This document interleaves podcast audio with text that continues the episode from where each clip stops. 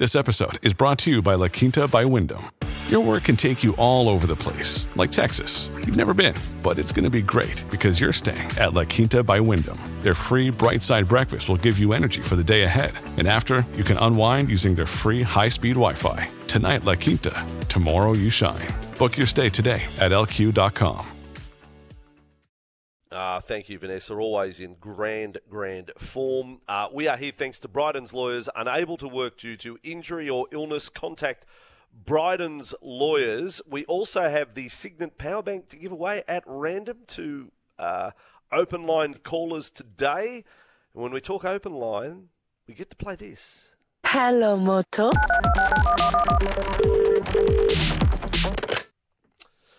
James, uh, just on that, the, the, the voice, it's sort of that that uh, that opener has really got to me. Um, Yeah. I'm saying I want that lady to replace Siri. Ooh, I like The it. voice of Siri. I'm, I'm Yeah. ditching her. That was like a ringtone back on the flip phone days. I had a flip phone Motorola, and I think that might have been one of the uh, the ringtone options.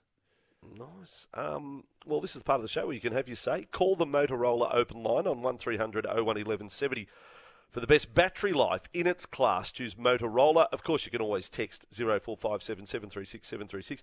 Just on that, too, um, I made the admission yesterday I sometimes argue with Siri. And I also get a bit narky. and, yeah, cop that. You Okay. know, like I, if I go the wrong way, I, and she tells me to do a U-turn. I said, you know, like I. Do you ever? Is that just me, or do lots of people actually in the car have a bit of a conversation and a bit of argy bargy with Siri? No, I can't say I do, Vossi, but I think we, we might Really? need to up upgrade you and get you arguing with Chat GPT. I'll, I'll fill you in on that in the break about Chat GPT. GPT. What's Yeah. this? Well, it's a new AI technology, artificial intelligence, and basically you ask it to write something, it will write you essays, press releases, like anything. Basically, school will be defunct after this Yeah. Chat GPT is released. Co-host radio shows on Wednesday mornings. mate. Yes.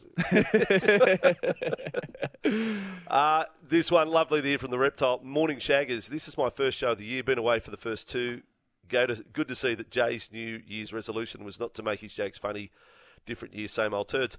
Uh, thank you for that, uh, Reptile. Good to have your company and so positive uh, this morning. A few other texts there, James. Yeah, Steve from Central Coast says, as an Arsenal fan, I'd love to see the Monkeys of Madagascar movie. Fling the brown stuff at the VAR system and the what what happened in the Arsenal game? And the official Lee Mason, if it got to draw a line across uh, the offside in the Arsenal versus Yes. Brentford game, cost Arsenal the match and vital gap between them and Man City. Yeah, we're talking race for the uh, the Premier League title. And the Last- Brentford last goal. I was on, they Yes. were- just forgot. He just forgot to draw the line. I think last time I was on, they were calling it. They were saying Arsenal's got it won. The gap's too big. A team that had been this far ahead at this point in the season never lost. So Well. They got one instead of uh, three in that. Um, this one, Stuart says, should the missile's new nickname be Camel? He's always up for it on Hump Day, Stu from Cronulla. Well, look, Stu, it makes it easy when I'm only going to be up for one morning a week. Right. I can bring yeah. the energy. Vossi's got to be up for five. Brandy's got to be up for four. So I've got to bring the energy on a Wednesday, Stu. Yeah. Okay. The Camel. No, I, I'd rather go with the, the missile. The Nerf. the Nerf gun was, was, That was one good. that was produced last Yeah, year. that by was listeners. good. Uh, question is World Club Challenge on this weekend in the NRL? Yes, it is, and the kickoff has been pushed back to 6:50 Saturday night at Penrith. That's New South Wales time. Uh, Panthers and uh, and St Helens. Now, Chris of Rose Bay. We love hearing from Chris, the voice of reason. We've tagged him in the world of open line, which can be a very interesting and curious world. Chris of Rose Bay is going to fire a hard-hitting question at you, James. Yes. Yeah, James, I'm very glad you're on this morning. First of all, the A and B sample. I remember Bronson Xerri. Uh, his A sample came back, I think, in May, and his B sample came back in September. I think it was four months, and nobody could understand why it took so long. I don't know if you remember that. I Yep. mean, Yeah, yeah. So, but I want to talk about this integrity unit. And James, I, I go back to Shayna Jack. Yes. Now, okay, where have I got this wrong? So anyway, they said, okay, they found Ligandrol in the system. There's sort of a four-year ban, but then the Commission of Sport and Arbitration here said, well, because of extenuating circumstances, like there was a negligible amount which wasn't going to enhance her performance anyway, and she wasn't sure if she took it, how she took it, was it in a supplement? We she didn't know, And the commission here the, said, yeah, well, look, because of that, we're going to halve it to two years. But Yep. that wasn't good enough for um, integ- Sports Integrity Unit because they said, no, no, no, no, we want the four years. And they, they actually were the ones that started the whole process, and then WADA joined in. So this poor girl endured all the crap that went with this. Yeah. Then she went back to the Sports Commission, who said exactly what they said the first time. She's a person who they trusted. She's um, it was a negligible, negligible amount, and um, once again, um, they gave her the two years. And then this integrity unit have the hide to say it wasn't about the athlete. We just wanted clarity about why they reduced her sentence from four to two years. The clarity was the fact that they did said exactly the second time what they said the first time. And this poor girl had to endure all that suffering. Now we've got the Peter Bol situation where it's is it about the athlete this time or is it about the process? We don't know because they won't tell us. And they said this could take a very long time. I mean, a fair income. Um, I don't know what your opinion of this integrity unit is, but it seems to be making athletes' lives in this country a misery.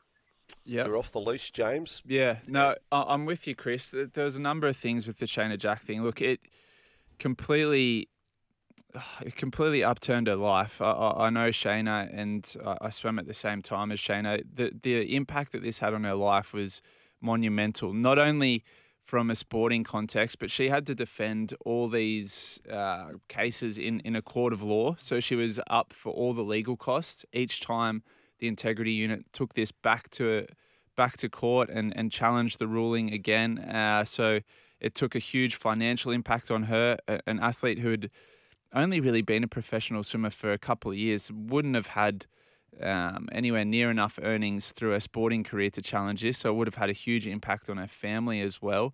And a four year ban for what she was found to have tested positive for was just so over the top. Um, slightly different to the Peter Bol case in that her A sample and her B sample did come back positive.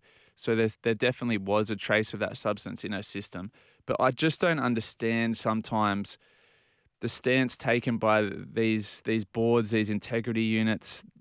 It's it's almost like it's them versus the athlete. When when really, surely the best outcome is fairness and a level playing field in sport. But sometimes it, it does, Chris. It feels like a witch hunt.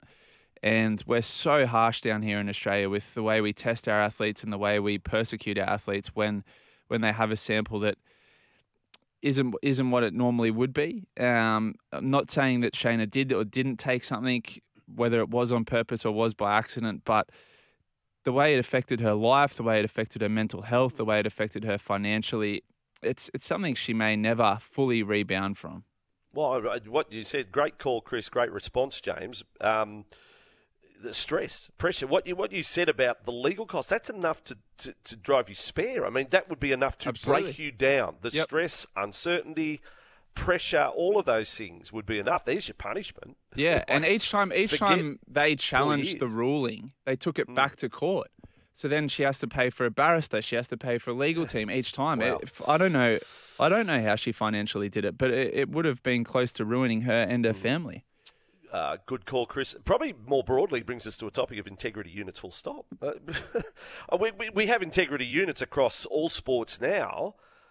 We've pr- probably never canvassed our listeners as to do you have faith in integrity units? Let, let's go with our number one sport that we talk about, the NRL. Do you have faith in an integrity unit?